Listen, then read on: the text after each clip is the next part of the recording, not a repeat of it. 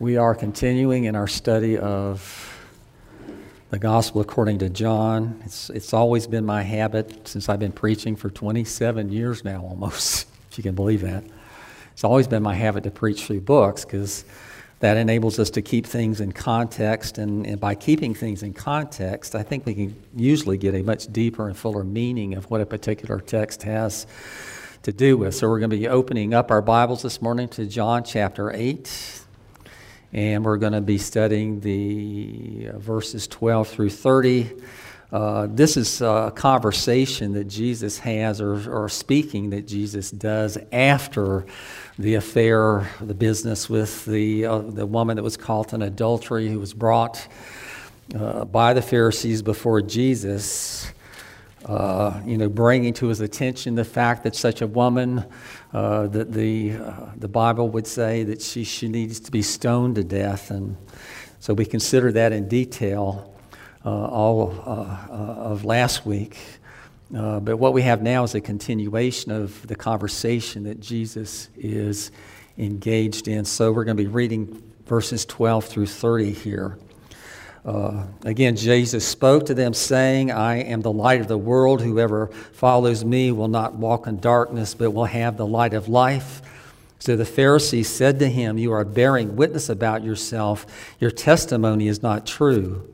Jesus answered, Even if I do bear witness about myself, my testimony is true, for I know where I came from and where I am going, but you do not know where I come from or where I am going. You judge according to the flesh. I judge no one. Yet even if I do judge, my judgment is true, for it is not I alone who judge, but I and the Father who sent me. In your law it is written that the testimony of two people is true. I am the one who bears witness about myself, and the Father who sent me bears witness about me. They said to him, Therefore, where is your Father? Jesus answered, You know neither me nor my Father. If you knew me, you would know my Father also. These words he spoke in the treasury as he taught in the temple, but no one arrested him because his hour had not yet come. And so he said again to them, I am going away, and you will seek me, and you will die in your sin. Where I am going, you cannot come. So the Jews said, Will he kill himself since he says, Where I am going, you cannot come? He said to them, You are from below, I am from above. You are of this world, I am not of this world. I told you that you would die in your sins, for unless you believe that I am He, you will die in your sins. So they said to him, Who are you? Jesus said to them, Just what I have been telling you from the beginning. I have uh, much to say to you and much to judge, but he who sent me is true, and I declare to the world that I have heard from him. They did not understand that he had been speaking to them about the Father. So Jesus said to them, When you have lifted up the Son of Man, then you will know that I am he, and that I do nothing of my own authority, but speak just as the Father taught me. And he who sent me is with me. He has not left me alone, for I always do the things that are pleasing to him. As he was saying these things, many believed in him. I don't know about you, but I love, love, love, love, love the Gospel of John. I mean, I love all the Gospels. The Gospel of John just speaks to me on a personal level, like maybe the others don't so much and I just love it. Uh, but here we have the second of what are called the I am statements of Jesus. He, back uh, in chapter 6, had said that he, he said, I am the bread of life, and we studied that a number of weeks ago. Now he says in this passage that I am the light of the world. Uh, if you've been with me while we've been studying the Gospel of John, you think back back in the prologue, even though he wasn't called the light of the world at that point, uh, Jesus was uh, alluded to as being light in the prologue in verses one, uh, chapter one, verses four and five, and some of the others as well. So this concept is not foreign to the Gospel of John up to this point, but he really brings it home for us in, in, Jesus does in saying that I indeed am the light of the world. Now, I don't know how much you know about light. Most of you know that I was a scientist first, even before I became a believer, and, and, and that sort of thing. But uh, so I, I know a little bit about light. I used to teach physics to high school kids and that sort of thing. Never taught physics at the college level, even though I did teach other science classes. Uh, but light can be a, a most elusive thing. For instance, you can turn off the light switch, and what do you have? You have dark. But if you want to know what the technical definition of light is, it is a form of electromagnetic radiation or energy that moves through space and matter in the form of an advancing wave or some in some aspects as a particle. Okay? What we know it to be is this. It is what makes the dark light. Right? If you don't have light, then you have dark. And so we know that light, and we know that light is a good thing. Can you imagine living in a world that was utterly dark all the time? Not being able to see. Seeing is one of the greatest blessings that God ever bestowed upon us. That we can look out around us and we can see each other. We can see ourselves in a mirror. We can see this glorious and wonderful universe that God has created for our benefit in this world that we live in. And it's all because of light. If there was no light, we would see nothing. And this is what we need to glean from this as far as Jesus being the light. He is the light that reveals to us the person and the character of God. In other words, if you want to know what, what God is like, then the only thing you have to do is look at Jesus. Jesus is a perfect image of the light of God. And he's very specially and specifically qualified to do this because we understand that Jesus himself is God. He's the perfect manifestation in a human being of the character of God.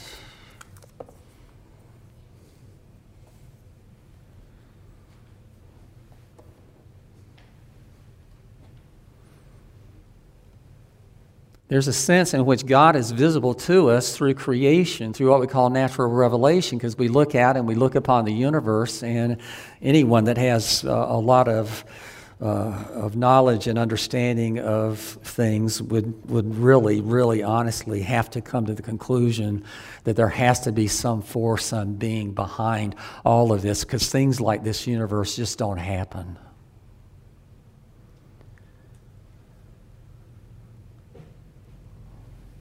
Creation reveals the absolute necessity and the existence of God to us. And part of that is done through this form of energy that we call light, that we're able to see it, we're able to sense it.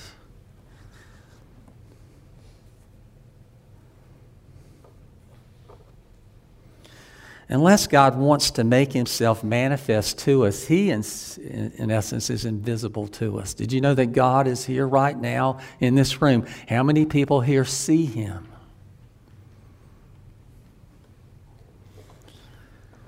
I hope and I pray that there'll be a sense in which we will, in fact, sense him being here this morning.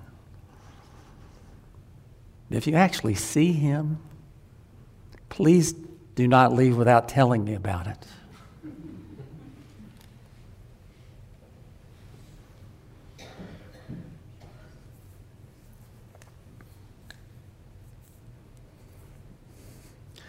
Jesus came to save us, but he also came to make God knowable to us. That we would know him as he is. He is the perfect manifestation of God in a human person.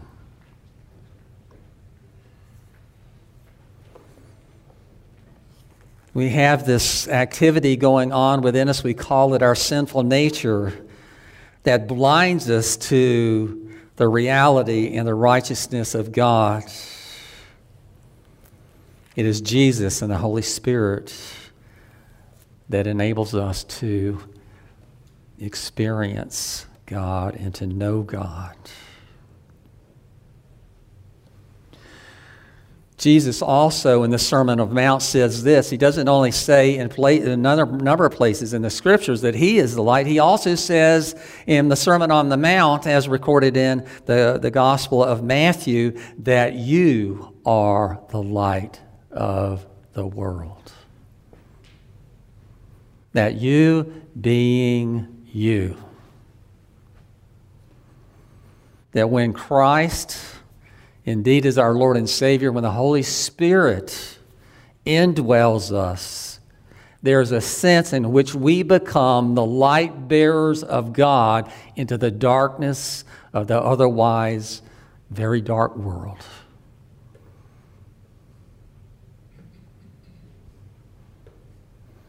That is a phenomenal thing. It's hard to believe. but it's true.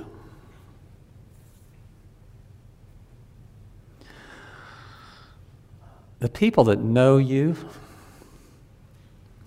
in particular, the people who know that you're a believer, their impression of you has much to do with their impression of the God that you serve. Is that important? Very important. It's very important that we become reflectors, true reflectors of the light of Christ shining into the world.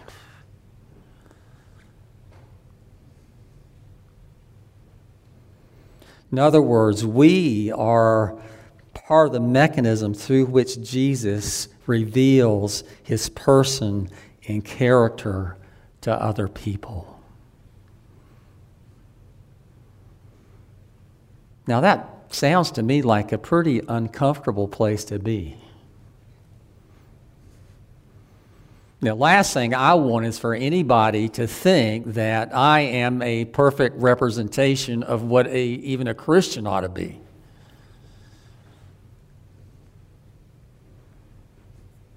But just let me say this the likeness of Christ, if you're a believer, the likeness of Christ is to some degree there. You're not devoid of it. And it's something that will be obvious to other people, even though maybe you don't see it yourself. Believers are different than unbelievers in ways that it becomes obvious to people. That's kind of a scary thing, isn't it? Do you want that responsibility? I don't. I don't want other people's impression of Christ to be their impression of me. I just don't. But nonetheless, that is what we're called to be and called to do.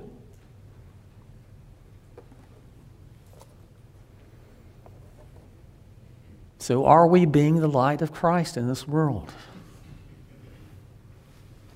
I hope so. I hope we're doing that as individuals, but we're also doing it as a church body.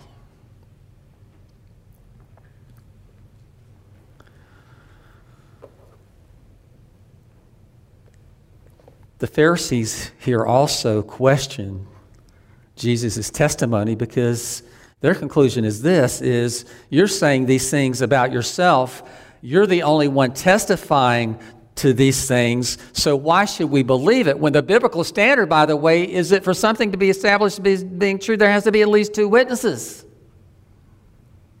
And you're the only one that is telling us this. So how are we supposed to know that what you're saying is actually true?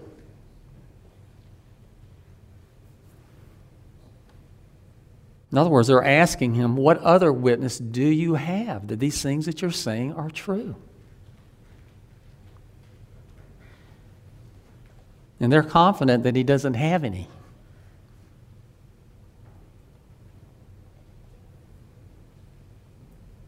The fact of the matter is that Jesus does have substantiating witnesses.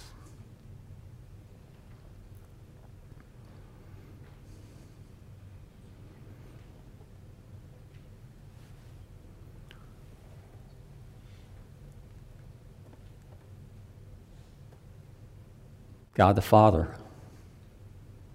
Chapter 8, verse 18. God the Holy Spirit is testifying to the reality of who Jesus is, and he's already revealed that to people like Nicodemus.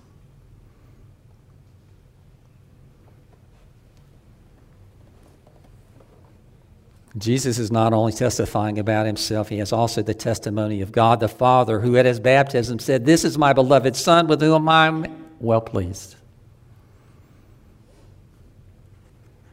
He has the witness of the Holy Spirit, uh, who, who Jesus has already spoken with Nicodemus, the Pharisee, by the way, about.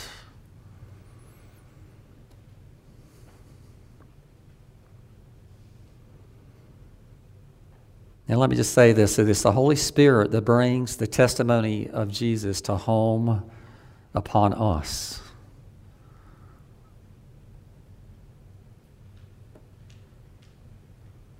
That it's the Holy Spirit who works in us and enlightens us to the reality and the truth of God and of Jesus Christ. Something that, like we said before, he's already revealed to Nicodemus the Pharisee.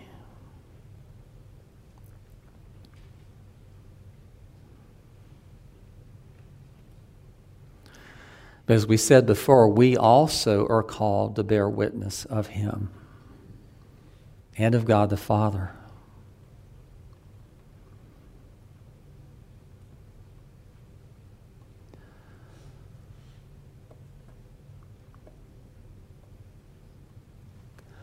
There are many people in this world today that continue to question Jesus in this same line. We would have to be honest to conclude that there's a large percentage of the world that questions the, the, this idea that Jesus is light, that Jesus is God.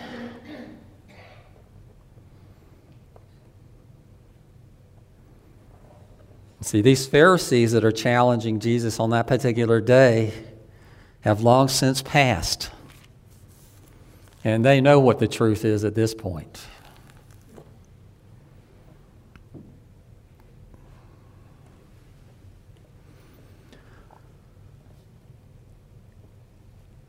I want to suggest this morning something that some people might disagree with.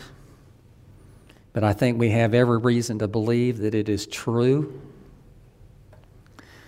And that is this that Jesus Christ and the Church of Jesus Christ has had more impact upon this world than any other thing ever has in all of its history. It has reached further, it, is, it has attracted more people, drawn more people in it is by far, even today, even though Islam is gaining ground, you need to understand that it still is a relatively smaller denominator or religion than Christianity is.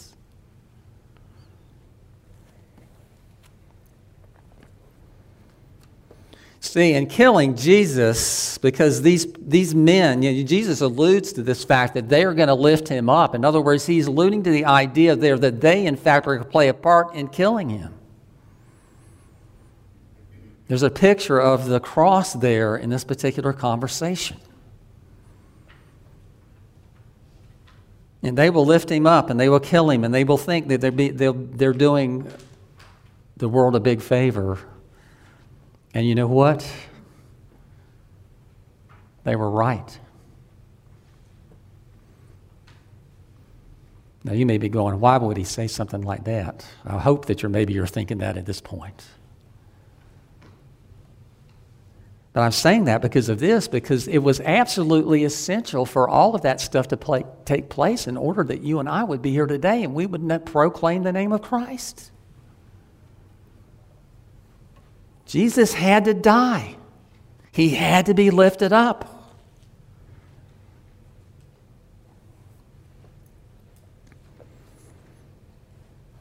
You need to understand some other things too, and that is this is Jesus died because of sin in the world. It wasn't just because of these particular people.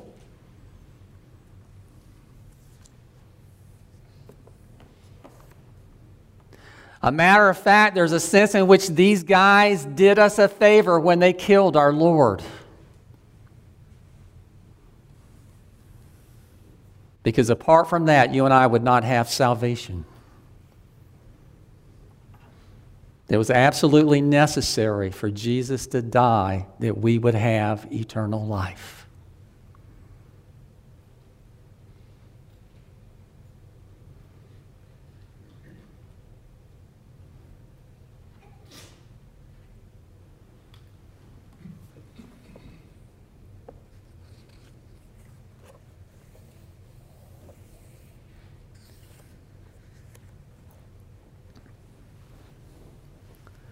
It is not unusual, my friends, for those who follow Satan in his sinful ways to claim to be children of God. There's a sense in which every single religion other than Christianity does that very thing.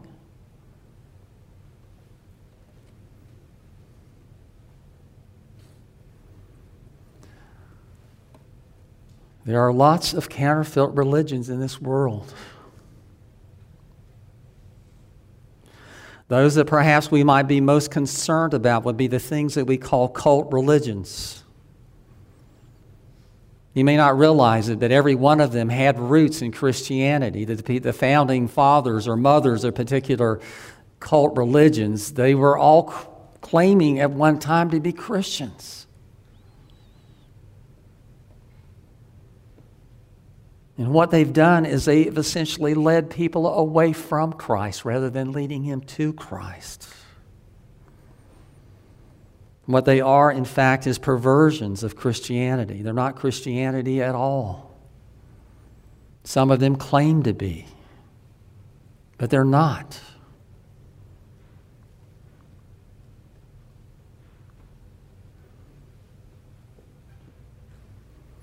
As we said before, Christianity is it's the biggest religion, religious group that has ever existed in the world by a long shot.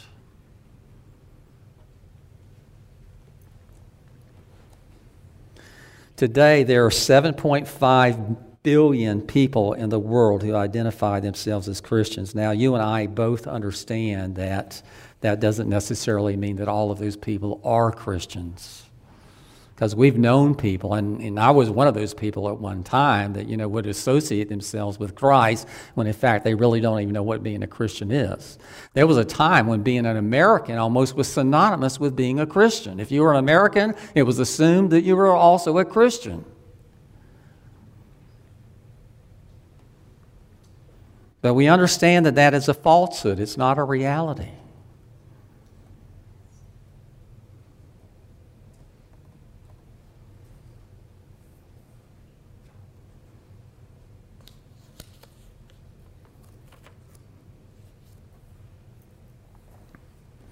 Jesus will say in John chapter 14, 6, I'm the way and the truth and the life. No one comes to the Father except through me.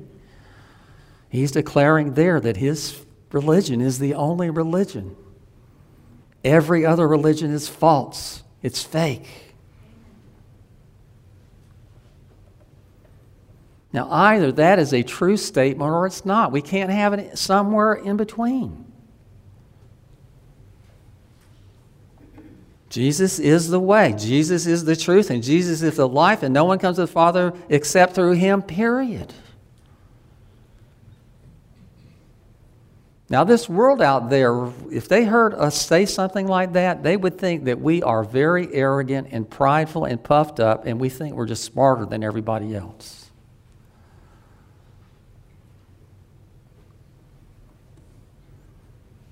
Let me tell you, the message of Christ is a message that the world desperately needs to be needs to hear. But let me tell you, it needs to be told in a way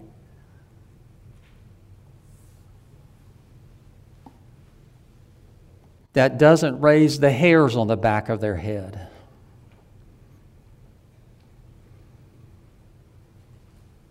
You know, very often Christians come across as being judgmental people, just like these Pharisees were judgmental people. Thinking they know everything and you know this and then thinking they know everybody and you know this that and the other and and whatever. I just want to remind us again that we are we are only beggars looking for bread. And if knowing where bread is and, and telling other be- beggars where to find it that's all we are. And that's all we are about doing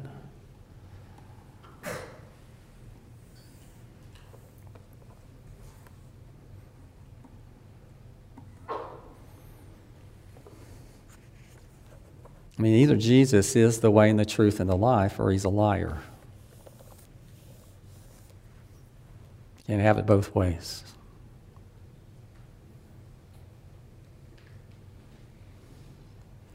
Well, the Pharisees are confused at this point because they want to argue that you know these things can't be true because that people are, are never resurrected from the dead. When that is just not even a biblical statement because there are examples of people being resurrected from the dead in the Old Testament which they cherished. Days of Elijah and Elisha, there were people that were resurrected from the dead.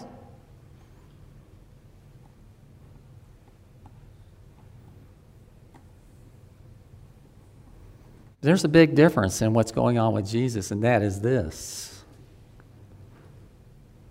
He tells them here that he will die, and he tells them how he will die. He will be lifted up on the cross and that they themselves will play a part in killing him.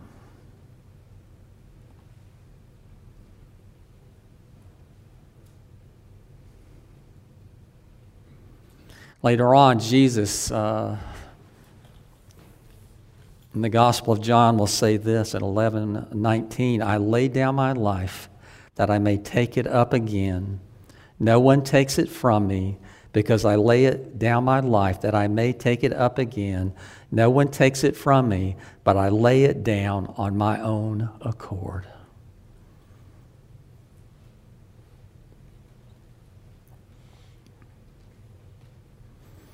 Jesus is saying some phenomenal things to these people.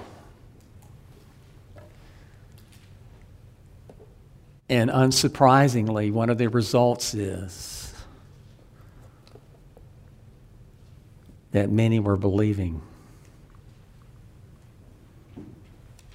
They were believing what he said. They were being convicted of their sin.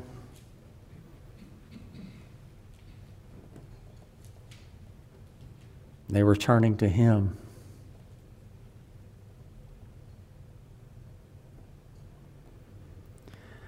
See, this is one of those cases where evil people intended to have one outcome from what they do, and they get an entirely different one. They wanted to shut Jesus up. They wanted to be done with Jesus. They wanted to get him out of the picture completely. And what they've done in the end they have actually magnified him and glorified him Because more and more of those people who are hearing the message of salvation in Jesus Christ are coming to saving faith. This was not what the Pharisees wanted or hoped for at all.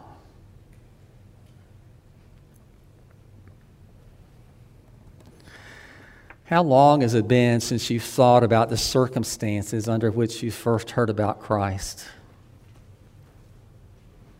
When the lights for you began to, when the light began to shine, when you began to see these things revealed from God to you, how long has it been?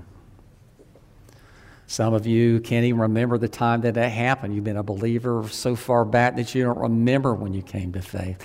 That's not true for the most of the people in this room. Certainly not true for me.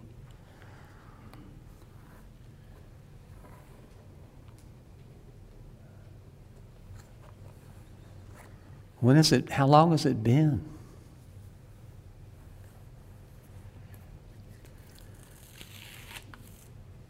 Is the light shining brighter? With every day that passes, do you see it more clearly? As every day passes, do you think the people around you see the light of Christ shining more clearly in you? I think that's what we all would hope. That's all what we would want. Let me just tell you something. You are having an impact for Jesus. You are. Where you are, the people that you engage with, the people that are around you, you are having an impact upon them.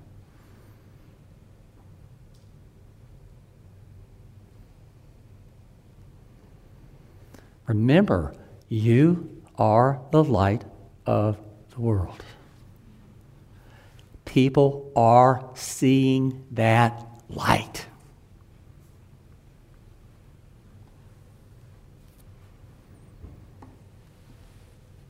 Don't let or don't do anything to hamper it. Let it shine. What is that song the kids sing? Let it shine, let it shine, let it shine. I'm telling you this morning, let it shine. For the world to see. Because the light of Christ shines in you. And the world needs desperately to see it. Amen.